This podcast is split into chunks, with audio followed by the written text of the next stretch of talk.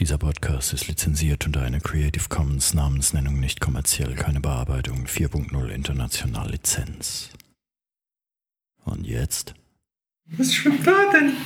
Kleines Milchzähnchen. Musikwerkstatt Podcast. Podcast. Seid mir gegrüßt. Dies ist die nächste Episode des Podcasts der Musikwerkstatt aus dem runzligen Rimbach. Runzel, Runzel. Genau. Lass dein Dings. Naja. Ja. Lass deinen Dings herunter. ähm, Diese Sendung hat FSK. Wie viel?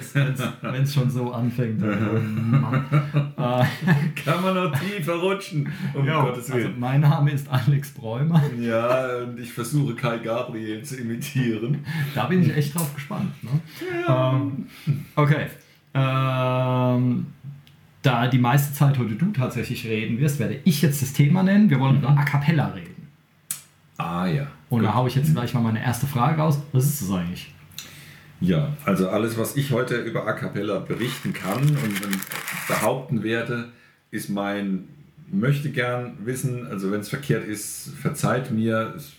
Ich weiß so ein bisschen was, aber auch nicht alles. Aber A Cappella ist ähm, eine Musizierform, wo, wo Sänger äh, Instrumente imitieren. Beziehungsweise äh, entweder singen oder wie Instrumente halt äh, agieren.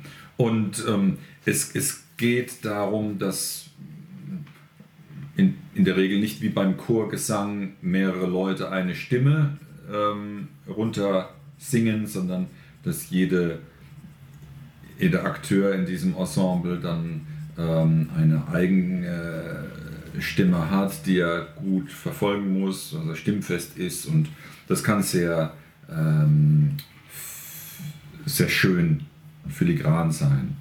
Also a cappella, da geht es darum, äh, wie im Sinne der Kapelle äh, zu singen. Das heißt, nur Gesang. Es ist nur Gesang. Es mag auch sein, dass äh, durchaus mal ein, ein, ein Sänger mal einen, einen Shaker bedient oder eine Kleinigkeit dazu nimmt, aber nö, es geht wirklich darum, keine Instrumente zu haben und ähm, unter Umständen das Ganze so äh, zu, in, in der Performance zu präsentieren, dass man den Eindruck hat, oh, das klingt aber wie ein und ist das wirklich auch nur Gesang oder ist da nicht vielleicht auch ein richtiges Instrument dabei? Ja, das ist ähm, beim, für den Hörer dann manchmal schon fließend, dieser Eindruck, wenn man den äh, gewinnt, kichern sich die, die Musiker natürlich ins Fäustchen und äh, freuen sich daran. Ja, also es sind eigentlich keine Instrumente dabei. Mhm. Ähm, das heißt, wenn du jetzt eine achtköpfige A Cappella-Truppe hast und die holen sich einen Gitarristen dazu, dann ist es kein A Cappella mehr, oder? Kann man das so sagen? Ja, es- sehe ich auch so, ja, genau. Aber es, es, man muss da jetzt nicht äh, puristisch oder äh, missionarisch äh, argumentieren. Es gibt bestimmt tolle, ähm, äh, tolle Mischformen auch, wo jetzt meinetwegen, pf, ich, ich meine, ich, ich komme ja so aus der Jazz-Ecke, wenn ich an Manhattan Transfer denke, wo ein, ein Gesangsensemble äh, super eigenständig singt, äh, mit einer Big Band hinten dran. Oder ähm, äh, the, the, Ja gut, nimm dir irgendwelche Gospelchöre oder Ja. sowas, die haben ja dann oft auch so eine Begleitband dabei. Genau. Chor selber ist ja auch schon... Ja, das, das kann wirklich wunderbar ergänzen. Ich, ich habe öfter auch schon mal dann, wenn ich sowas, höre, so die Mischform höre, denke ich für mich auch, sage ich schade, nur die Sänger oder nur die Band ist eigentlich auch so kraftvoll und, und wichtig und toll. Man muss es nicht überfrachten. Aber je nach Arrangement und Einsatz mag es auch eine geschmackvolle Mischform werden. Okay. Das heißt, ähm, wir haben, also du bist ja in einer, in einer A Cappella-Truppe drin. Ähm, und ähm, ja, jetzt habe ich den Faden verloren. Ich bin auch in einer A Cappella-Truppe drin. Ähm, ja. Ähm, Mensch. Och Mann. Jetzt habe ich den Faden verloren. Ja, genau. Ähm, nee, nee, nee. Und ähm, ihr habt aber nicht alle immer Text oder so. Also da singen Mhm. dann manche von euch quasi auch das, was normalerweise ein Instrument spielen Mhm. täte. Ja, ist richtig. Ja? Also für meine Stimme, ich äh, singe den Bass, Mhm.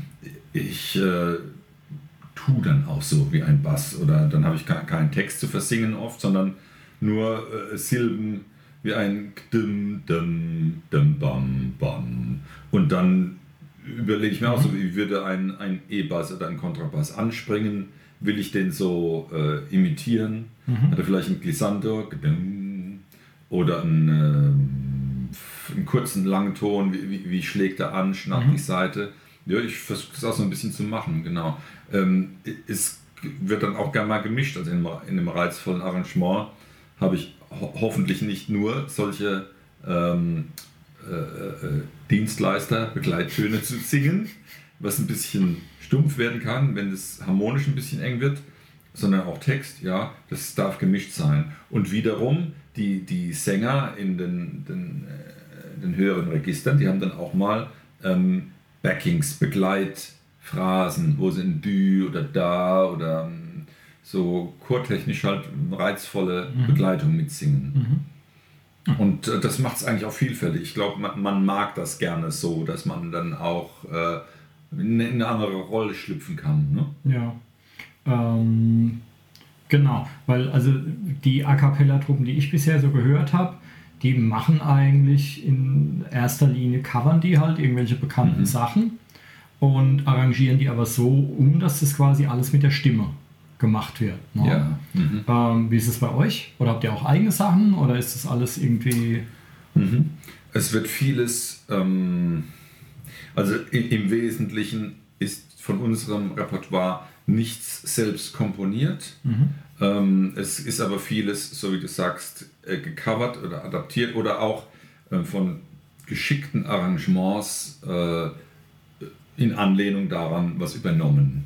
Oder es gibt auch äh, eigenarrangierte Dinge. Wir haben jetzt zum Beispiel äh, Viola, unsere äh, Ensembleleiterin, die macht die meisten Arrangements und ähm, sie hat zum Beispiel ein reizvolles James Bond Medley jetzt geschrieben. Da kommt die Musik natürlich von, anderen Komponisten, aber man kennt so die Sachen und sie überlegt sich dann, wie stelle ich es zusammen und wie teile ich dann die Stimmen auf auf die, auf die Besetzung, die sie hat. Und ähm, das ist jetzt dann ja, quasi wie ein, wie ein Cover. Es gibt auch ähm, die Möglichkeit von anderen A cappella-Gruppen ein bisschen abzuspicken. Da ich selbst gar nicht so sehr tief in der, der Materie stecke, kann ich jetzt gar nicht so, so vom Leder reisen und viele tolle Gruppen nennen. Ähm, aber es gibt witzige Dinge, die man auch, auch deren Arrangements ähm, ähm, sich anhört und gut finden kann und versucht sowas nachzusingen und auch so zu gestalten. Das ist eigentlich gemischt. Letztlich könnte man auch was komponieren und das, das umsetzen wollen auf, auf, die, auf die Leute, ja. Wäre auch eine Möglichkeit. Aber ähm, ja, es geht eigentlich, wie du sagst, im Wesentlichen ums Covern, mhm, wenn wir es so nennen wollen. Na ja, gut, das ist ja schon, also wenn du, äh, wenn wir bei James Bond bleiben, das, die Songs sind teilweise eh schon nicht ohne und die dann Mhm. irgendwie zusammen zu wursteln und sechsstimmig zu arrangieren, das ist auch schon Mhm. ein Aufgäbchen. Ja. das muss man erstmal stemmen. Ähm, genau, jetzt, äh, ähm, also ich selbst war noch in keiner reinen A Cappella-Truppe, aber was, was ich schon hatte in Bands war, dass wir so passagenweise mal so vierstimmig ein Mhm. Intro für einen Song hatten oder im Refrain oder so irgendwas. Ähm, oder dass es im Song halt einen Stopp gab und dann äh, wurde halt mehrstimmig irgendwas gesungen, bevor die Instrumente wieder eingesetzt äh, äh, sind, also sowas. Ähm, was würdest du denn für Anforderungen sehen bei dieser Art zu musizieren? Was ich Das vielleicht vom Frage, Instrument, ich ja. meine, du Mhm. spielst ja Gitarre und spielst auch Bass. Ähm, ähm, was, wie unterscheidet sich das? Gibt es andere Anforderungen oder ist es dasselbe? Äh, die, die, die Unterscheidung zum Instrumentalisten? Mhm. Äh, Okay. Ähm, Oder überhaupt, was sind die Anforderungen? Also genau. können wir ja dann hinterher noch raussortieren, ob die alle auch auf Instrumentalisten zutreffen. Es ist schwer zu sagen, weil man, was heißt man sieht, ist, so viel Erfahrung habe ich ja auch nicht, aber ich glaube, man kann mit unterschiedlicher Zielsetzung und Erwartungen daran gehen. Wenn jemand ähm, mehr ich, äh, Spaßsänger ist mhm. und, und geht gern wohin, ist gerne, sagen wir mal, gesellig wie im Kegelclub und möchte einmal in der Woche wo Spaß haben und da singen, der wird da bestimmt auch, wenn er die entsprechende Gruppe findet, die das gleiche Leistungsniveau verfolgt, die einen guten äh, äh, Ensembleleiter hat, viel mitnehmen können und viel Spaß haben. Mhm. Ähm, für mich persönlich ist es so, dass ich durchaus so ein bisschen wie ein Musiker denke, wenn ich äh, meine Stimme gebrauche und habe Spaß daran, wie, ähm, an dieser Idee, Stimme, äh, mit, mit der Stimme Instrumente zu imitieren. Mhm. Ich habe auch Spaß daran, äh, mehrstimmige Sachen zu singen, die harmonisch nicht ganz so einfach sind. Mhm. Und ähm, das, das muss aber nicht jedem so gehen. Wer das nicht so sieht, der braucht sich da nicht den Schuh anziehen.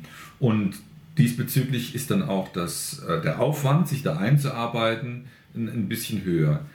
Um jetzt dann zu deiner Frage zu kommen, was muss man dann letztlich können? Mhm. Ähm, ich glaube, oder was für mich neu war, als ich da angefangen habe, ich habe das vielleicht vor, ich habe ein lausiges Zeitgedächtnis, ich glaube vor drei Jahren ungefähr hatte ich da den Einstieg bei der Gruppe, viel Harmonika heißen die und ähm, für mich war es vom Singen äh, her mh, mm, eine besondere Situation jetzt den, den, den Klangkörper kennenzulernen und meine Stimme da einzuordnen. Mhm. Und dann in, in unterschiedlichen äh, äh, Szenarien, wie ich stehe auf der Bühne in einem anderen Raum oder ich stehe in einem dumpferen Probekeller mit einem äh, Testmikro in der Hand oder ich habe Kopfhörer auf oder, oder so.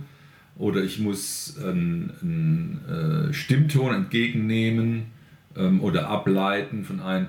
Das waren neue Situationen für mich. Mhm. Und äh, ich glaube, dass das Gesangliche, die gesangliche Technik war für, für mich selbst neu, weil ich früher nicht so viel gesungen habe. Ich, ich sehe mich auch mehr als Instrumentalist.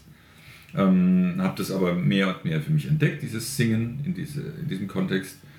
Ähm, das heißt, man, muss gucken, dass man stimmlich von der Gesangstechnik und vom, vom Hören her ähm, auf die Augenhöhe kommt des Leistungsniveaus, das die Gruppe braucht. Mhm. Und wenn das heißt, dass ich ähm, die, die Tonart zum Beispiel halten kann in, in, einem, äh, in einem Song, auch wenn Kollegen abschmieren dabei, wäre das eigentlich ganz hilfreich. Das mhm. ist speziell für meine Bassstimme so.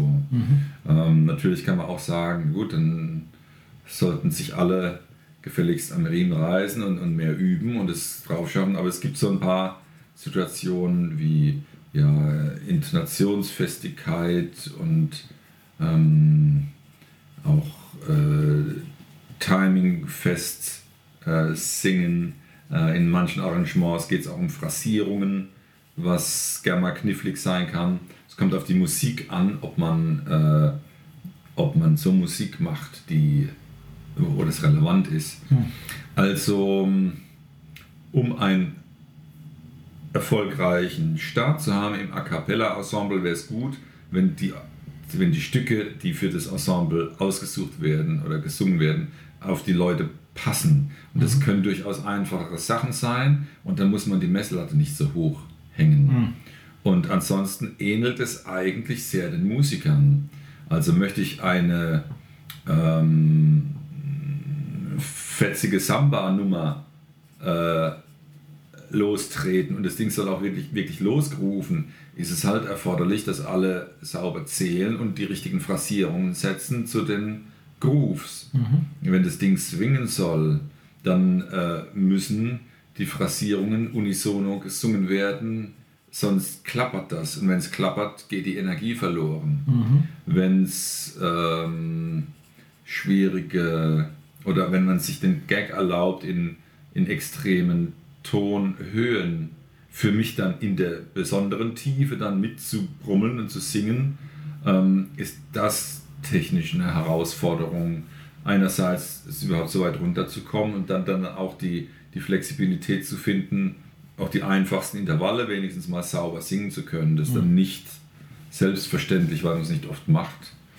Ähm, also es gibt ein paar gesangliche Aspekte, Gesangstechnik, die sind besonders. Das mag auch je nach Stimmfach dann individuell sein. Ähm, aber vieles hat eigentlich damit zu tun, das, das müssen die Instrumentalisten auch so gut können. Mhm. Zählen, äh, phrasieren, die Form verfolgen. Und ähm, ich glaube, was mir sehr geholfen hat, auch beim, oder was mich gefordert hat und mich weitergebracht hat als Musiker überhaupt, war, dass ich vieles habe noch ähm, derbe auswendig lernen müssen, dass man, dass es noch besser sitzt, weil halt zu viel Energie verpufft, wenn ich da auf die Noten starren muss. Hm. Und es wird, es fängt ja dann eigentlich erst an, Musik zu werden, wenn man befreit sich auf das den Gesang und auf das, was drumherum so auf einen eindringt, konzentrieren kann. Okay. Ähm, so, während du geredet hast, habe ich mir irgendwie 20 Punkte oh, aufgeschrieben. DIN A3 Blatt voll. Ähm, deswegen jetzt gleich mal am, äh, am Schluss eine Frage. Ähm, oder zu deinem Schluss eine Frage hier: Freiraum. Hat man Freiraum?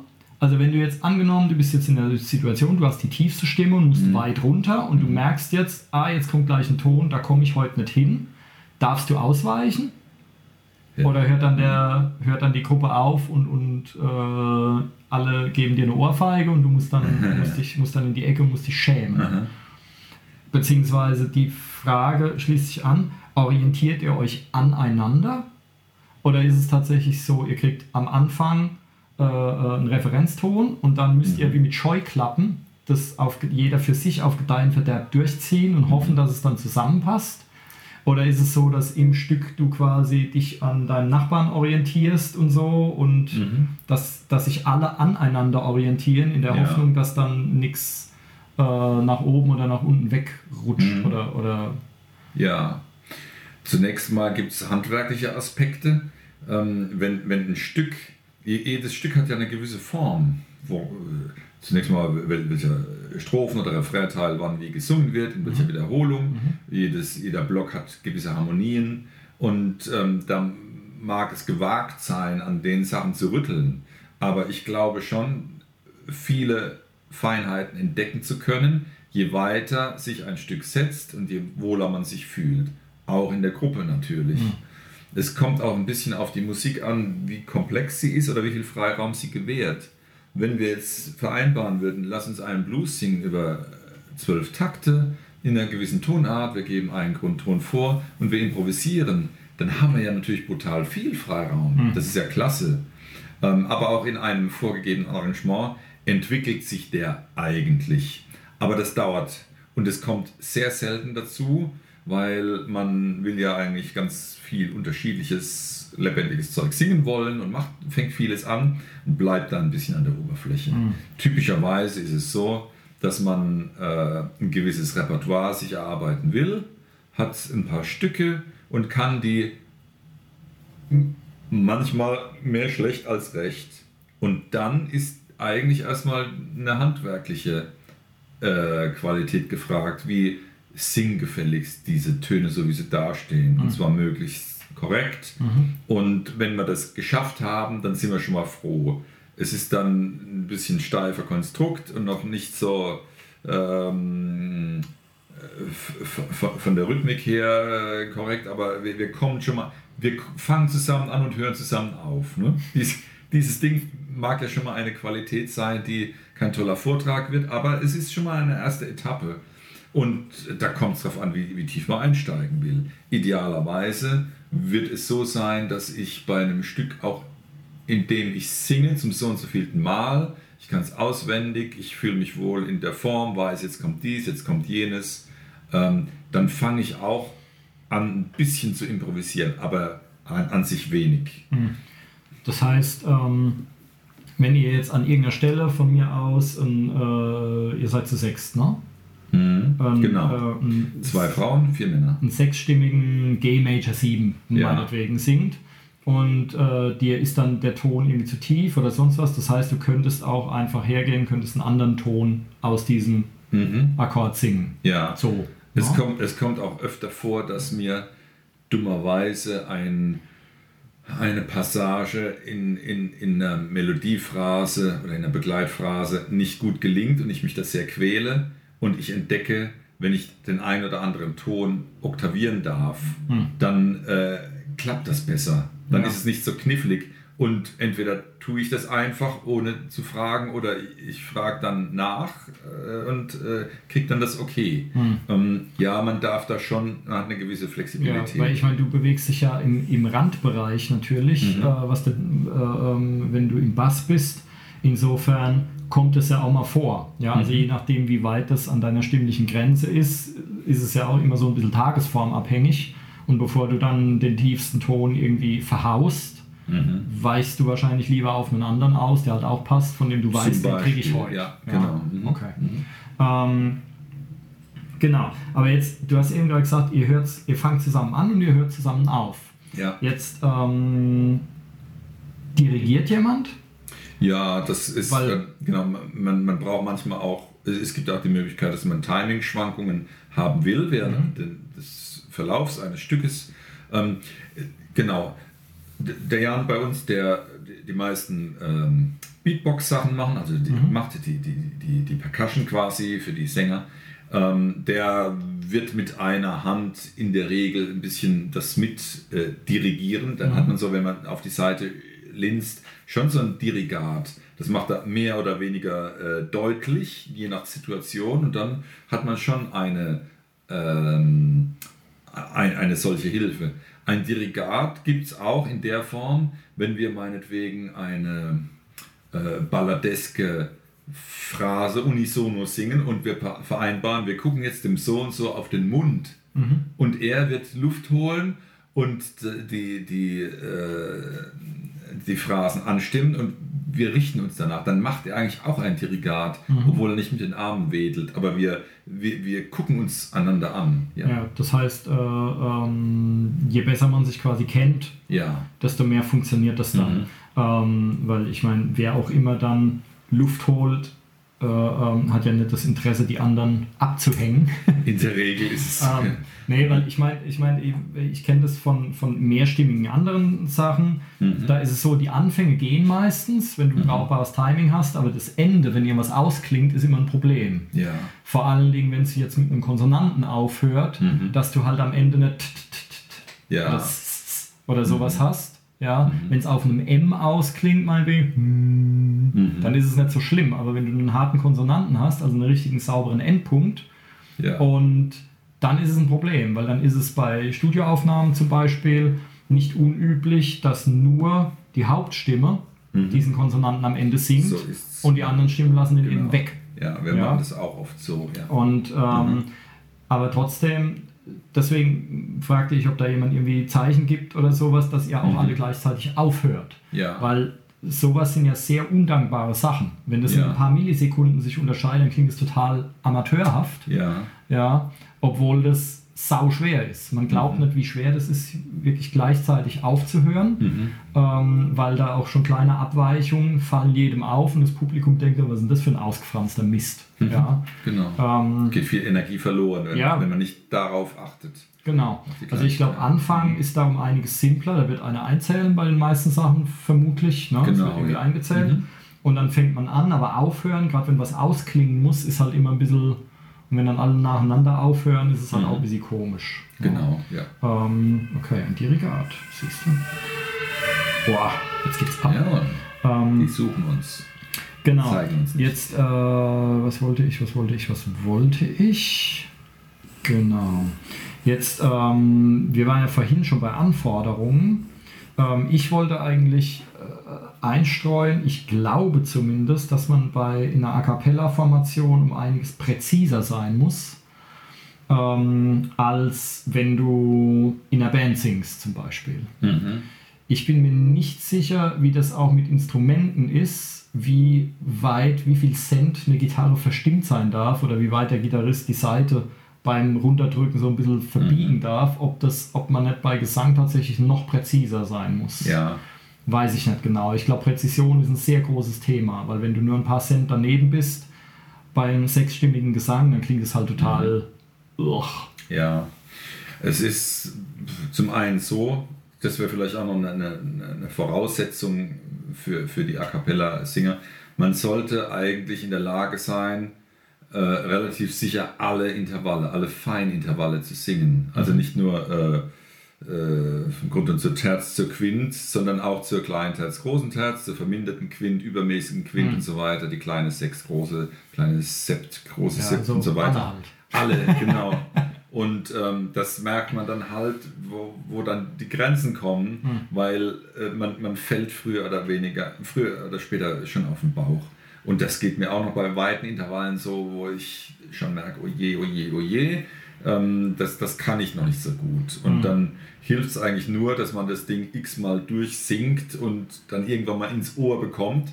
Aber das ist eigentlich schon ein bisschen Hilfskonstrukt. Idealerweise sieht man ein Intervall kommen, hat schon im Kopf eine Vorstellung und kann das Ding singen. Das sollte irgendwie, also für ja. gute Leute, die das vorhaben, sollte mal drauf rauslaufen. Ja, vor allem, wenn der, wenn der Nebenmann oder die Nebenfrau halt zum selben Zeitpunkt ein anderes Intervall singt. Ne? Ja.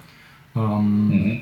Genau, das wäre genau, wär die zweite äh, Geschichte, dass es dann auf den Kontext ankommt. Also wenn es ein bisschen kniffliger wird im Stück und man das und ich eine, eine, eine Stelle versemmel, äh, stelle ich manchmal fest, würde ich es für mich alleine singen im Kämmerchen, kriege ich es eigentlich hin und kann es sogar ganz hm. gut. Mhm. Aber es lenken mich halt Dinge ab, die, das müssen gar nicht mal, es muss gar nicht mal die Unsicherheit anderer sein, sondern die, das Voicing, das jetzt ein anderes Gewicht kriegt.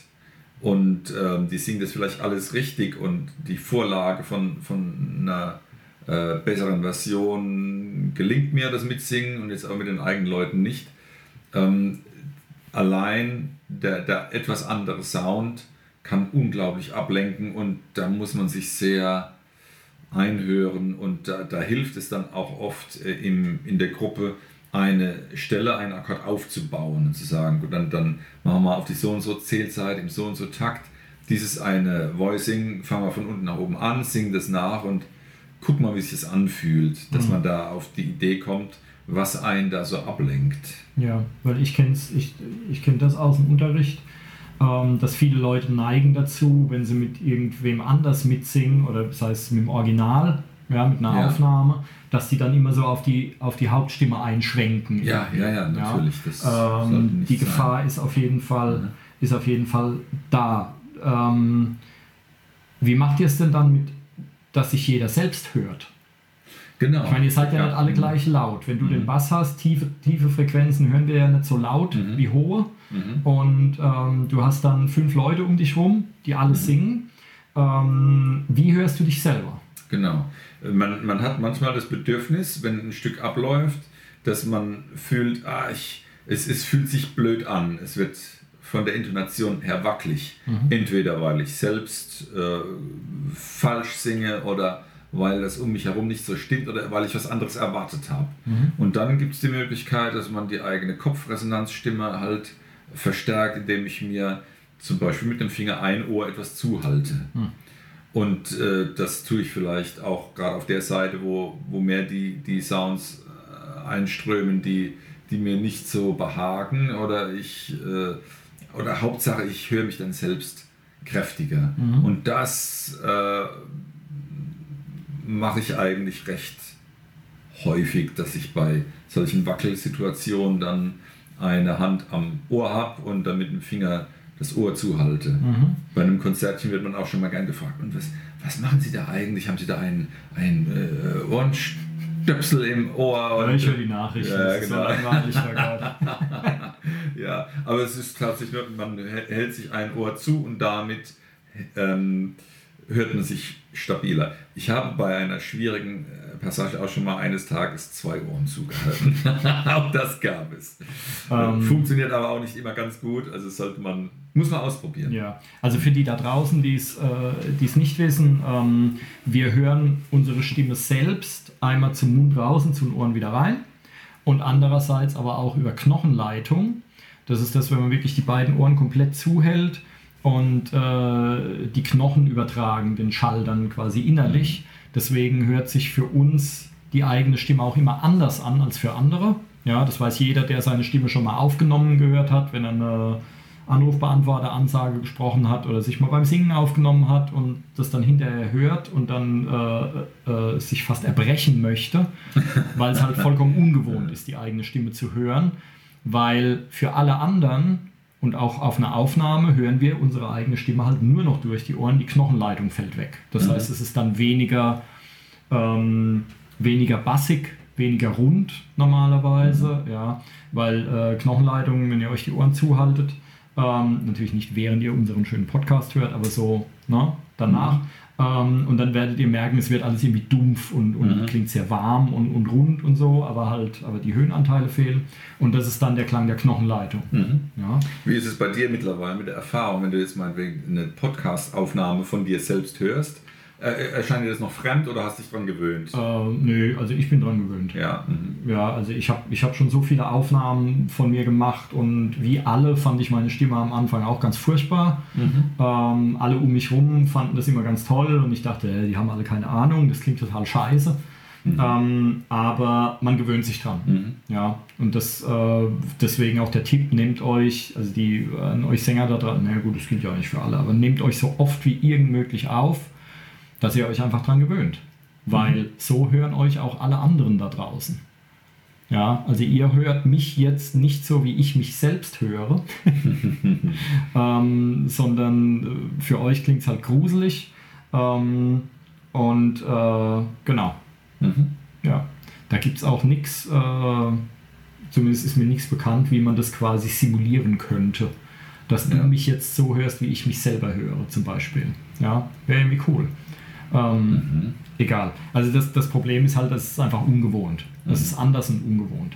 Ähm, genau, aber deswegen funktioniert sowas beim mehrstimmigen Kram oder wenn man verwirrt ist, dass man sich halt ein Ohr zuhält oder beide, ähm, weil dann kommt halt von außen weniger und man hört in erster Linie Knochenleitung. Mhm. Ähm, und ähm, genau, da, äh, da kommt direkt die Frage nach dem Monitoring. Also ihr habt keine In-Ears. Mhm. Ähm, so in Proben habt ihr nichts. In Proben haben wir nichts, ja. Und es ist auch durchaus schön, ein Konzertchen zu singen, ohne äh, überhaupt Verstärkung zu mhm. haben. In der Kirche könnte das gut funktionieren oder auch in kleineren Rahmen, wenn man mal die Möglichkeit hat, bei einer privaten Feier was zu singen oder so. Was glaubst du, wie viele Leute könnt ihr beschallen ohne Technik? Oder welche also Größe wenn's, so? Wenn's, ich meine, Kirche, okay, da trägt es ja eh, aber so in einem normalen also Raum jetzt? In einem normalen Raum würde ich sagen 30 bis 40 Leute. Hm. Also ich habe euch hier damals bei der offenen Bühne, habt ihr ja so ein paar Sachen gesungen, das war mhm. in dem Räumchen schon ganz schön laut, aber das ist ja, ja. auch ein kleiner Raum. Ne? Ja, genau. Ähm, 27 Quadratmeter, ja. das ist schon ein Wohnzimmer-Ding. Das, äh, genau, das, das, hat schon, macht schon Alarm. Also, also man kann man kann eigentlich so in einer, in einer kleineren Kneipe, wenn es ein bisschen konzertant zugehen täte und nicht so viel Gläser klappern, kann man eigentlich singen. Also so irgendwie 50. Geburtstag mit 50 Gästen mhm. irgendwie ist stemmbar. Ja, ja. ja. genau. Ah, cool. Ähm, genau, aber wenn es jetzt größer ist, dann habt ihr quasi, ich meine, dann habt ihr Verstärkung natürlich, mhm. da hat jeder sein Mikrofon und das geht dann nach vorne raus. Und ihr habt dann auch irgendwelche Monitorboxen vorne liegen oder so. Ja, richtig, euch, genau. Okay. Mhm. Ähm, aber dann hört ihr auch quasi alle euch alle. Also es hört nicht jeder jetzt sich besonders oder so, sondern ihr braucht mhm. alle quasi auch das Gesamtbild immer.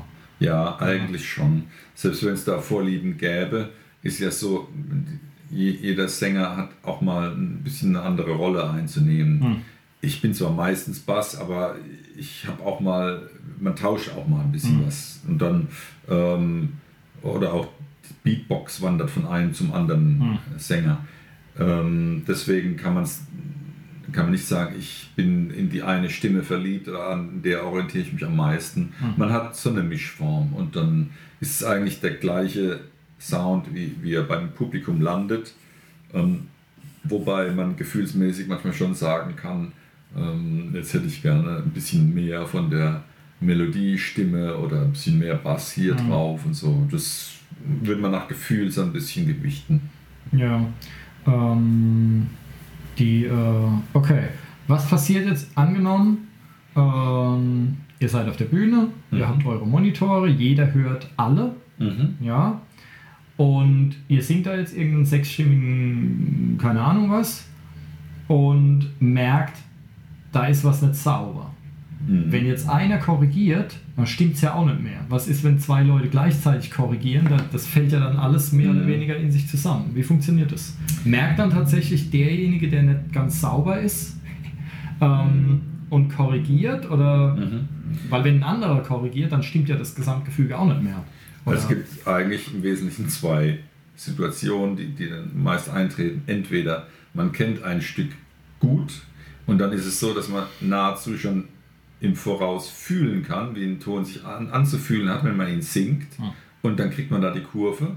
Das heißt, wenn ich in einem ähm, etablierten Stück versuche, meine Kollegen umzuschmeißen, wird den Streich spielen wollen, äh, werden die wahrscheinlich eiskalt geradeaus weiter singen können, mhm. obwohl ich denen einen falschen Basston liefere. Mhm. Umgekehrt, wenn ein Stück wackelt, wird genau das passieren, dass das alles sofort gleich umfällt. Man befruchtet sich mit irgendwelchen Panikkorrekturen und das Ding geht einen Bach runter. Ja, dann muss man sich äh, mehr dann an die Noten festkrallen und dann äh, versuchen daran zu orientieren. Also man ähm, ist eigentlich schon äh, ja, dieses Hören, was um einen herum passiert und auch darauf reagieren, muss man so ein bisschen gewichten. Also in einem Stück, das noch nicht so gut sitzt, ähm, wird man sehr aktiv hören, was die anderen tun und wenn die äh, aus Versehen einen Streich spielen, wird es schon haarig. Mhm. Mhm.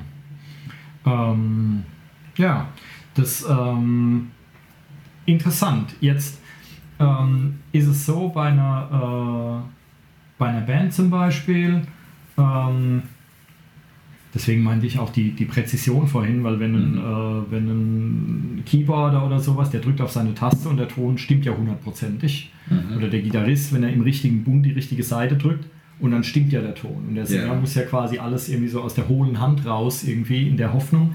Ähm, aber genau, jetzt ähm, in der Band ist es zum Beispiel so, wenn du ähm, eine, eine Rockband kommt zum Beispiel mit einem ähm, Bassisten davon, der jetzt nicht besonders gut ist. So, sagen wir es mal so. Mhm. Ähm, ich will mich, will mich hier in die Nesseln setzen, aber du kannst eigentlich, wenn jemand halbwegs Rhythmusgefühl hat und kann aber erst irgendwie äh, nur Grundtöne spielen oder mhm. sowas, und dann kannst du den in eine Rockband stellen und der haut da seine Achtel raus, dann ist erstmal gut. Also mhm. es muss nicht jeder ein Virtuose sein. Mhm. Ähm, wie ist es da? Ist die, ist die Summe mehr als, der, als die einzelnen Teile? Also kannst du quasi sagen, okay, wir stopfen jetzt irgendwie fünf mittelmäßige Leute zusammen und da wird dann eine geile A Cappella-Truppe raus oder müssen das wirklich fünf richtig gute Einzelleute sein? Ich glaube, alles funktioniert. Es kommt halt entsprechend dabei raus, das Resultat. Wenn jemand. Ähm oder hast du einfache Harmonien dann oder was, dass du halt keine Septimen machst und keine Nonen oder sowas, sondern machst halt nur Dur und Moll und. Äh Auch das geht. Letztlich kannst ein flacher, saft und kraftloser Chorgesang werden, der runtergeleiert wird. Und wenn, wenn das allen gefällt, ist es ja in Ordnung. Ähm, der Punkt dürfte wahrscheinlich sein, nehmen wir mal das Beispiel deines Rockbassisten. Wenn das wirklich jemand ist, der das nur so runterschlumpft und irgendwie man das durchwinkt und sagt, ja, ist schon okay, naja, dann müssten wir halt mal jemand dann im Austausch zum Vergleich da reinstellen und sagen, Junge, hör dir das mal an, was der kann. Und mhm. dann rumpelt der einen los und dann wird man wahrscheinlich die Dumpfbacke feuern wollen, die mhm. das nicht richtig losrockt. Um. Also dieses halbherzig Musik machen kann man durchwinken und das ist auch total in Ordnung, wenn man damit zufrieden ist. Aber ich glaube, man ist schnell angefixt, äh, zu höheren Taten und schöneren Sounds, wenn man weiß, da geht noch mehr. Hm. Das, äh, ja, so rum hatte ich es eigentlich gar nicht gemeint. Ich dachte jetzt eher daran, weil ich, äh, ähm, ich habe die Situation schon häufiger mitgekriegt, dass Bassisten fehlen. Mhm. Bassisten sind ja irgendwie immer gesucht. Ja. Und dass halt dann eine Band sagt, ah ja, dann, dann nehmen wir einen, der hat zwar gerade erst angefangen, aber dass wir wenigstens überhaupt einen Bass haben und dann soll der halt was ganz, ganz Simples mitspielen und so. Das heißt ja nicht, dass der keinen Bock hat, der ist halt einfach noch nicht so weit. Ja. Ähm, aber ähm, vielleicht ein anderes, vielleicht ein besseres Beispiel, wenn du jetzt einen großen Chor hast mit 30, mhm. 40, ich weiß nicht, wie groß Chöre sind, mit 100 Leuten, von mir Fischerchöre mit 500 ja. Leuten.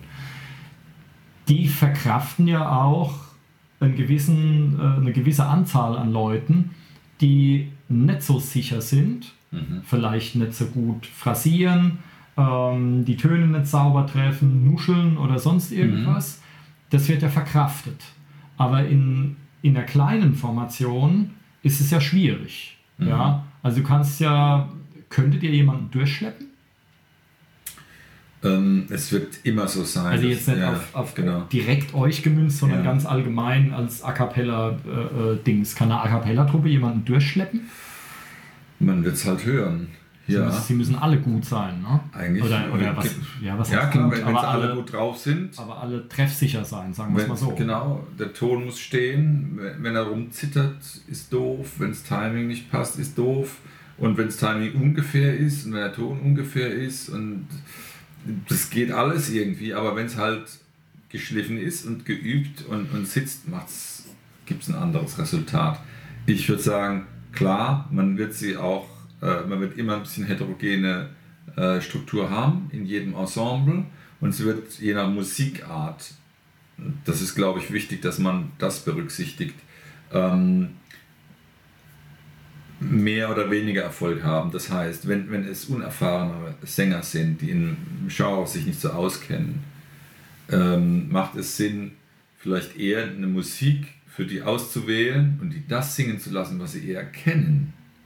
Mhm. Und dann ist das schon mal nicht mehr so problematisch. Ja gut, ich meine und natürlich, du kannst ja auch jemanden eine sehr, sehr simple Stimme singen lassen. Das geht ja auch. Also mhm. muss ja nicht jeder hier die die Wahnsinnsmelodielinie da oder äh, äh überhaupt äh, äh, genau. Notenlinie da abfeiern. Du kannst ja auch jemanden nur Grundtöne oder ja. Äh, Dings singen. Also ich glaube, wenn, wenn man sich die Mühe macht oder, oder sich nicht zu stolz ist zu sagen, ähm, für, für uns ist dies oder jenes Stück nicht geeignet. Mhm. Lass uns doch was anderes, was Einfaches oder nee, was, was, was singen, was wir kennen. Dann hat man eigentlich die Kuh schnell vom Eis. Das, Dumme dabei wird halt wahrscheinlich sein, ähm, dass dieses, was ist denn einfach, dass das bald nicht mehr so richtig zu definieren ist, weil für viele schon alles zu schwer ist. Hm. Ähm, da sind wir jetzt beim Thema. Es ist, ich muss es leider so formulieren. Ich, für mich ist ja so dieser, dieser Horror, dieses Horrorgespenst, dass, dass die Kinder heutzutage ohne Kinderliederrepertoire groß mhm. werden. Mhm. Das ist für ganz viele so. Mhm. Und ähm, wenn ich manchmal irgendwie so, so, so ein Ukulele-Liedbegleitungsworkshop vor mir sitzen habe, und dann ist es ja in Ordnung, wenn jemand sagt, ach so Kinderlieder, nee, komm, ich habe da keine Lust drauf, als Beispiel jetzt darauf mhm. rumzureiten. Ne? Wenn ich jetzt als Pseudo möchte gern Lehrer halt predige, ach, lass uns doch mal was probieren, was ihr gut in der Birne habt, was ihr kennt, und dann machen wir jetzt irgendein Herzchen klein oder so, dann rollen die mit den Augen dann, ähm, und finden das uncool, dann rührt es halt daher, weil sie es nicht kennen. Und diese Leute sind keine Kinder mehr, sondern das sind Jugendliche, mhm. die, die kommen zu mir und sagen, ich will vielleicht mal Musik studieren, auf Lehramt oder so, Musiklehrer werden. Und ich sage, ah, okay, dann, dann fangen wir doch mal bei den Wurzeln an und Kinderlieder und der Junge kennt halt eins hm. oder zwei Kinder. Ne? Und das ist schade. Und jetzt ist er 15, aber mittlerweile sind die Leute schon 30 Jahre alt, die in den Workshops hocken und wo man halt feststellt, die kennen keine Kinderlieder mehr. Mhm. Und da macht es auch keinen Sinn, dass ich äh, darauf rumreite. Und dann können wir auch sagen, okay, dann, dann lasst uns die Kinderlieder tatsächlich in die Tonne treten. War eine blöde Idee von mir, Entschuldigung. Äh, lasst uns Popsongs machen. Dann machen wir irgendwie so Placebo-Gedudelmusik ohne musikalische Stabilität, mhm. mit halt leider einem schwachen Erfolg. Und ähm, das Dumme ist jetzt halt, die Leute, die mit diesem musikalischen Background groß werden, nämlich mit Null, mhm. was ist denn für die leicht? Für die ist ja, ja. für die ist nicht, ja, ja, ist, die sind die einfachsten Dinge ein hartes Brot. Ja, das ist ein, äh, ja, das ist ein, oh, ich bin nicht lautlos. Hudeldi. Das ist ein, ähm, das ist ein ziemlich äh, kniffliges Problem, mhm. weil jetzt nicht nur für alle die, die irgendwann mal in eine A Cappella-Formation rein wollen, sondern ganz allgemein, weil es ist ja nachgewiesen, dass Musik äh, äh, einiges im Hirn auch anstellt. Mhm. Du lernst ja zum Beispiel auch vorausdenken, weil du Melodielinien schon planen musst, bevor sie irgendwie äh, äh mhm. die nächsten so und so viele Töne musst du ja eigentlich schon äh, ähm, visualisiert haben oder, oder eben im Kopf haben, im Ohr haben, was auch immer damit du das mitsingen kannst und so. Deswegen ist äh, Musik ist gut für Mathe, wegen der mhm. Rhythmik halt, dass ja. man zählen muss, wann bin ich jetzt dran, wann habe ich Pause und so weiter. Und das fällt ja quasi alles weg. Ja. Ja, und sowas, also ich meine, ein Kinderlied, ja, Hänschen klein, das ist doof, ich finde das jetzt auch nicht so geil, aber ähm, diese Dinger sind ja sehr lehrreich. Also es mhm. hat ja durchaus einen Zweck. Und ähm, ein Dreijähriger findet es halt schon noch cool, ja. wenn man es mhm. ihm darbietet. Mhm. Ja. Und ähm, aber ja, da ist schon was dran. Wenn die halt komplett ohne Kinderlieder aufwachsen, dann wird es knifflig. Mhm. Ja. Ähm, und du verzichtest dann eigentlich auf eine Basis, weil dann kommen Leute, meinetwegen in Workshop oder sowas, und findet dann mal einen gemeinsamen Nenner. Ja. Weil selbst wenn du, wenn du jetzt ganz, wenn du jetzt die super aktuellsten Sachen nehmen würdest, die kennt auch nicht jeder. Mhm. Und die mag auch nicht jeder. Dann musst du erstmal einen, einen Nenner finden, dich auf ein Stück einigen, was alle irgendwie mhm. gut finden. Ja, mhm. ähm, das ist nicht so, das ist gar nicht so leicht. Ja, man kommt auf keine Referenz, äh, auf kein Referenzrepertoire, mhm. dass man dann gemeinsam arbeiten kann und mag. Mhm. mhm. Ja, schwierig. Ähm, ja, also hm, interessant. Ähm, okay, jetzt bin ich gerade mal am äh, genau. Eine Frage, weil ich habe das schon, äh, ich kenne das von so Akustik-Duos, Trios, äh, Quartetts und sowas oder alles andere, wenn man, wenn man irgendwie abgespeckt zu Werke geht ähm, und Arrangements irgendwie, ja. Wie begegnet ihr der Langeweile? Also, dass, dass das Programm nicht langweilig wird. Für uns oder für den Zuhörer? Wenn du so fragst, beides natürlich. ähm, weil es ist ja dann immer dasselbe. Also mhm. blöd gesagt jetzt. Mhm. Ja. Aber ähm, wenn ich jetzt von mir aus, wenn ich jetzt Gitarrist bin, dann habe ich keine Ahnung, wie viele verschiedene Sounds oder sonst was. Ja. Ähm, aber wenn du jetzt, du hast eine Handvoll Sänger ähm, und die singen, es klingt ja irgendwie immer gleich. Es klingt, mhm. ja. Wie sorgt ihr dafür, dass es fürs Publikum nicht langweilig wird? Erstmal das Publikum. Okay, das Publikum. Es gibt ähm, voraussichtlich das wichtigste Bedürfnis fürs Publikum dürfte sein, es möchte unterhalten werden. Hm. Es gibt verschiedene Aspekte, die da eine Rolle spielen können. Wenn sie Dinge hören, die sie kennen, finden sie es cool. Hm. Wenn es Musik ist, die sie verstehen, finden sie es auch cool. Und wir haben schon, äh, glaube ich, schöne, äh, ein schönes, anspruchsvolles äh, Jazz. Ähm, äh, Balladenstück gesungen, wo man dann vom Veranstalter, der uns gebucht hatte, gesagt haben, nee, das wollen wir aber nicht hören, mhm. äh, weil es die überfordert hat.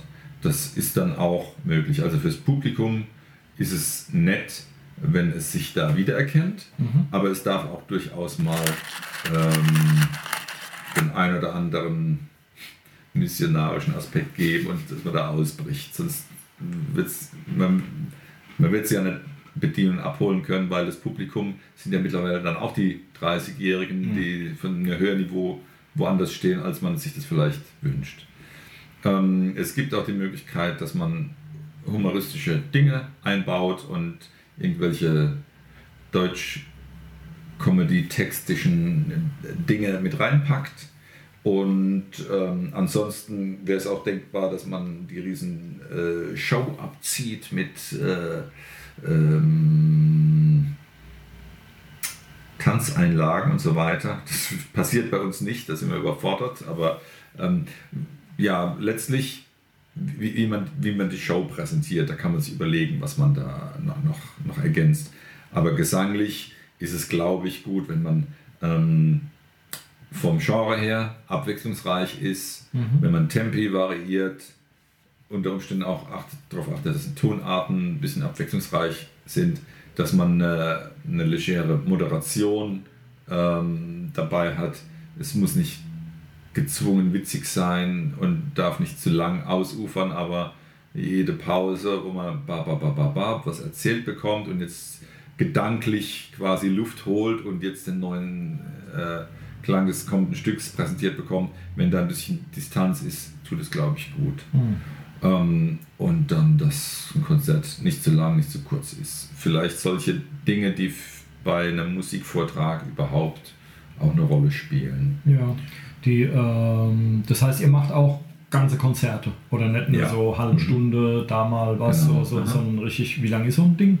Also zwei Sets machen wir in der Regel mit was, so, zwei Stunden oder was? Ja, das hat eine, eine, reine Gesangsdauer von vielleicht 35 Minuten und mit Moderation werden es dann 45 oder vielleicht 50 Minuten. Mhm. Pause. Vielleicht will man auch Zugaben hören oder so, also dann ist es eigentlich so ein zwei Stunden Ding. Mhm. Ähm, das könnte so eine vernünftige, handhabbare äh, Größe sein, die über so einen Schuh in der Art ziehen wir uns dann gerne an. Ansonsten kann es bei einer privaten Feier auch gerne mal kürzer werden. Ja, länger eher. Länger ist schwierig. Also mhm. wenn man, weil jedes Programm, das man darbieten will, muss man ja vorher geprobt haben in der richtigen Länge und Intensität. Und wenn man äh, meinetwegen eine Gesangszeit von nur äh, jetzt eine, eine, Stunde und, und 20 Minuten hat, dann ist es ja für die Stimme schon mal schon eine Ansage. Denn dann werde ich das nicht untrainiert machen können. Wenn ich das also trainieren muss im Vorfeld, muss ich länger und gezielter die Stunde 20 irgendwie ja. strukturiert haben. Und das ist schon, schon ein Schlauch. Mhm. Deswegen ist das wahrscheinlich so die für, für uns die Obergrenze derzeit. Ja. Weil ich, äh, nee, ich würde mir auch jetzt aus Publikumssicht würde ich mir jetzt auch denken, mhm. aber gut, ich bin jetzt vielleicht auch nicht das äh, ähm, der typische äh, Konzertbesucher. Ähm, weil wenn ich mir überlege, okay, ich höre mir jetzt eine A Cappella-Truppe an und das dauert irgendwie drei Stunden, da hätte ich vorher, glaube ich, schon keinen Bock mehr. Mhm, es sei denn, die fackeln da wirklich ein besonders abwechslungsreiches Ding ab, mhm. weil ich kenne es noch aus einer Zeit, als ich damals äh, Gitarre gelernt habe, wurde ich zum großen Blues-Fan. Ich habe jede Menge Bluesplatten daheim, ich war bei vielen Blueskonzerten und nach zehn Minuten schläft mir alles ein, weil es immer dieselbe Leier ist und ich ja. finde es so gruselig. Ich habe, glaube ich, eine unter Dutzenden habe ich eine CD zu Hause. Das ist die einzige Bluesplatte, die ich habe, die wirklich vom ersten bis zum letzten Song geil und abwechslungsreich mhm. ist, weil ansonsten ist es immer dasselbe. Mhm. Und ähm, mir ist die Gefahr auch schon begegnet, hier zum Beispiel bei Stab und Schatten, mhm. ähm, Akustikduo. Und ähm, es ist ein großes Problem. Also wir haben einmal Schlagzeug oder Percussion, wie auch immer man das nennen will. Und ich spiele Gitarre und singe. Mhm. Und das Problem ist, dass es nicht langweilig wird. Ja. Dass du wirklich zwei Stunden Musik raushaust, ohne, ich meine, gut, vielleicht, äh, äh vielleicht bin ich da auch überempfindlich, ohne mich selbst zu langweilen. Mhm. Und das Publikum findet es dann trotzdem interessant. Ähm, aber die Gefahr besteht immer, es sei denn, du kannst halt jetzt ständig Instrumente wechseln oder mhm. spielst verschiedene Sounds oder verschiedene Genres, was du angesprochen hast. Aber äh, die Gefahr der Langeweile besteht ja irgendwie. Mhm. Äh, besteht die jetzt, weil du das vorhin gemeint hast, also fürs Publikum wir abgefrühstückt. Was macht ihr, dass es euch nicht langweilig wird? Oder ist es anspruchsvoll genug, dass es heißt, okay. Ich kann jetzt erstmal für, im Wesentlichen nur für mich sprechen. Für mich wird ein Programm, wenn ich es erarbeiten muss, unbedingt brutal langweilig und ich muss mich tierisch zusammenreißen in der Vorbereitung, dass ich da gedanklich am Ball bleibe. Hm. Ich stelle fest, dass ich dann gedanklich abschweife bei den Stücken, die so, so lala gehen und mache gravierende, einfachste Fehler und ärgere mich dann über mich selbst, weil ich es eigentlich nicht mehr hören kann. Mhm. Aber ich muss halt auf ein technisches Niveau kommen, wo es im Wesentlichen automatisiert ist. Mhm. Und das gelingt dann gut. Und wenn ich fast kotzen muss beim Üben und stelle fest, ich ertrage es eigentlich nicht mehr, dann darf ich darauf hoffen, dass so eine Handvoll, Handvoll Adrenalin und die Situation drumherum, die anregend und dann angenehm sein soll, äh, mich so kickt, dass ich zum Konzert genau richtig auf einem wachen, Ja, äh, so- agierenden Niveau. Das ist ein sehr optimistischer Ausblick irgendwie. Naja, Ja, wenn ich erstmal muss da- kotzen muss, Ja, dann ist alles gut. Ich, ich, das ist auch beim Instrumental-Ding entdecke ich das so. Ne? Wenn, wenn ich, wenn, wenn ich nicht, nicht intensiv vorbereitet bin, laufe ich ja Gefahr, dass Dinge passieren, die, äh, die mir über den Kopf wachsen, was verrutscht. Ist ja dann auch in Ordnung. Ja, ich, ich- kann, ich kann ja dann auch mit, mit dieser Haltung in ein Konzert reingehen und sagen, okay, wenn, wenn ich was verkackt, dann ist halt, äh, war es ja auch okay so, weil ich war ja nicht richtig vorbereitet. Ne? Aber wenn ich eine, eine gute Show liefere und wenn es sitzen soll, muss ich gut vorbereitet sein. Dann Mhm. ist es eigentlich so, dass ich an die Grenzen der Belastbarkeit gehen muss, dass ich es eigentlich nicht mehr hören kann. Ja, also ich kenne ich, ich kenn das, wenn man tatsächlich als Begleitmusiker irgendwo ist, so als bezahlter äh, August irgendwie und, ähm, und du kriegst dann irgendein, irgendein jämmerliches Material präsentiert, ja, wo du halt äh, die ganze Zeit dasselbe machst und, und Musik, die dir halt selber überhaupt nichts gibt und so. Ähm, und da wird es dann, da wird's dann hart. Mhm. Weil ich merke das dann auch bei der Vorbereitung. Ich will mir das Lied anhören irgendwie und nach 10 Sekunden höre ich schon gar nicht mehr zu, weil ich eigentlich schon genau weiß, was kommt. Ja. Und es ist immer wieder derselbe Krempel. Ähm, ja, okay. Es gibt jetzt speziell bei den A Cappella-Sachen so ein bisschen den Bonus, dass man, wenn man dann auf dem Konzertchen singt und es ist eine tolle Umgebung und äh, verstärkt über die Anlage, das ist dann auch für die, die, die Künstler, die auf der Bühne stehen, auch eine besondere Sache. Das macht richtig toll Spaß. Ja, Und das ist ja dann auch ein Riesenaufwand, der, der, der Track muss da gestellt sein und, und, und Aufwand, das zu mischen und so. Aber das, das, das mag man dann auch. Und das ist ein, eine extra ähm, Motivation. ähm, naja, gut, also so, ein, so einen sechsstreamigen Akkord rauszuhauen, das ist schon beeindruckend. Mhm. Ja, also das, äh, das, das hat schon was. Ja. Ja, ähm, die, ja, naja, okay. Dann habe ich eigentlich nur noch ein Fräkchen. Ähm, lass mich mal gucken, wie lange sind wir schon? Hm, ganz schön. Ähm, ein Fräkchen, fühlt man sich nackt? Ich meine, ihr habt keine Instrumente, ihr habt nichts. Du als Gitarrist versteckst dich vielleicht normalerweise hinter der Gitarre. Ich weiß, wie es ist live als Schlagzeuger. Ja, ich hänge mir dann ein Becken vors Gesicht und dann können mich alle mal. So, und dann mache ich dann meinen Job und dann ist gut. Ähm, aber ich war auch schon oft genug als Sänger vorne und ähm, ähm, am Anfang, äh, vor langen, langen Jahren, versucht man dann sogar sich hinter einem Mikroständer ein bisschen zu verstecken oder hinter einem Mikrofon oder sowas. Ähm, ihr habt Mikros in der Hand? Mhm. Okay. Ähm, Mikroständer oder auswendig? Au- äh, In der Regel auswendig, ja. Ja. Mhm. Ähm, fühlt man sich irgendwie verloren? Wenn man so einfach so ohne irgendwie, ohne alles da so dasteht und Es hat nichts außer der. Stimme und so? Ich, ich fühle mich nicht ver verloren, auch nicht nackt. Wenn ich vom Klo komme, gucke ich, dass der Hosenladen richtig zu ist. Dann ist alles okay. Ähm, ich kenne aber das Gefühl. Hände waschen nicht vergessen. ähm, Ich kenne aber das Gefühl von einer anderen Szenerie. Ich habe auch Spaß am, am Skat singen und so und mache das auch mal dann auf, auf Sessions und habe da auch äh, äh, schon Unterricht genommen und mich da ein bisschen fortgebildet. Und es ist schon so, dass ich das auch gerne mache mit der Gitarre im, um, umgehängt oder äh, hock da und begleite mich selbst. Und das fühlt sich anders an. Und das Interessante ist, ähm, man fühlt sich zwar besser mit seinem si- gesicherten Umfeld, jetzt habe ich die Gitarre in der Hand und fühle mich da wohler, aber es kommt mehr Scheiße bei raus. Weil letztlich, wenn ich mich auf etwas richtig gut konzentrieren kann, ist es viel, viel, viel akkurater. Und ähm, ich glaube, es ist fast nicht zu stemmen, äh, beides gleichzeitig zu 100% tun zu können. Mhm. Wenn ich jetzt mich sehr aufs Gitarrespielen konzentrieren kann und mache das mit 100% Aufmerksamkeit, kommt was anderes dabei raus, als wenn ich die Klappe aufreiße und mache einen Singsang dazu. Umgekehrt genauso. Mhm. Das heißt, ich genieße dabei aber auch, ähm, ich weiß das und, und fühle mich dann vielleicht zu Beginn erstmal ein bisschen, oh je, jetzt habe ich meine geliebte Gitarre nicht im Arm und da fühle ich mich unwohl, aber ich kann mich auch darauf verlassen, dann ist das, was aus der Klappe rauskommt, wenigstens mal ein bisschen besser. Und das ist eigentlich auch ein gutes Gefühl.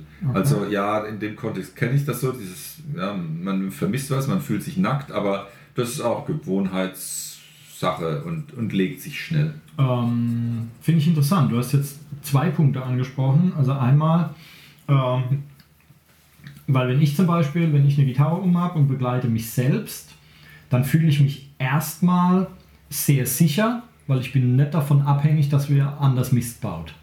Ja. Mhm. Ja, das heißt, wenn ein Fehler passiert, dann ist es mein eigener. Mhm. Dann kann ich auch dafür irgendwie, dann muss ich halt dafür gerade stehen. Mhm. Und, ähm, und dann weiß ich genau, je nachdem, wie gut ich mein Battle kann, dann funktioniert es oder es funktioniert nicht. Mhm. Aber es ist dann niemand da, der mich irgendwie rauskicken kann, Mhm. weil der andere einen Fehler macht. Ja. Ja. Ähm, ich meine, klar, da sollte man dann immer Fehlertoleranz haben, aber es ist eine gewisse Sicherheit, wenn man quasi nur sich auf sich selbst verlassen muss, Mhm. weil man weiß ja, wie gut man es kann. Ähm, und, dann, äh, und dann ist da sonst niemand, der irgendwie stören kann oder Mhm. so. Ja? Ähm, umgekehrt redest du natürlich von Multitasking. Mhm. Und Multitasking ist ein Phantom, es gibt es ja nicht. Mhm. Also Computer können sowas. Ein Computer kann gleichzeitig äh, 10 durch 3 und 3 mal 10 rechnen. Mhm. Wir können das nur nacheinander. Also unser Hirn ist nicht darauf ausgelegt, wir können nicht gleichzeitig bewusst verschiedene Sachen machen. Wir können telefonieren und Schuhe binden oder sowas, aber das heißt, dass wir eins davon, in der Regel wahrscheinlich das Schuhe binden, automatisch machen Mhm. und nicht bewusst, damit wir bewusst telefonieren können. Oder wenn wir jetzt verschiedene Auto fahren und Nase putzen oder irgend sowas. Ja, das heißt, bei uns ist es so, wenn wir mehrere Sachen machen, es muss immer eins davon muss immer automatisiert sein. Was wir allerdings können, ist, wir können unsere Aufmerksamkeit wahnsinnig schnell hin und her switchen. Mhm. So wie beim Gitarrespielen, ja, wenn du mit der linken Hand greifst, dann ist die Aufmerksamkeit erstmal links und ein Bruchteil von einer Sekunde später ist sie dann rechts, wenn du anschlägst und so. Mhm. Es, es springt immer so hin und her. Aber gleichzeitig geht nicht. Mhm. Und insofern, das heißt, wenn du äh, Gitarre spielst und dazu äh, singst, dann muss eins von beiden, und das wird in der Regel der Gesang sein, wenn es gleichzeitig stattfindet, kriegt deine Aufmerksamkeit. Das heißt, die Gitarre müsste dann komplett automatisiert sein, was du in dem Moment spielst. Mhm. Ja, aber du kannst nicht beides sehr bewusst und unendlich komplex machen.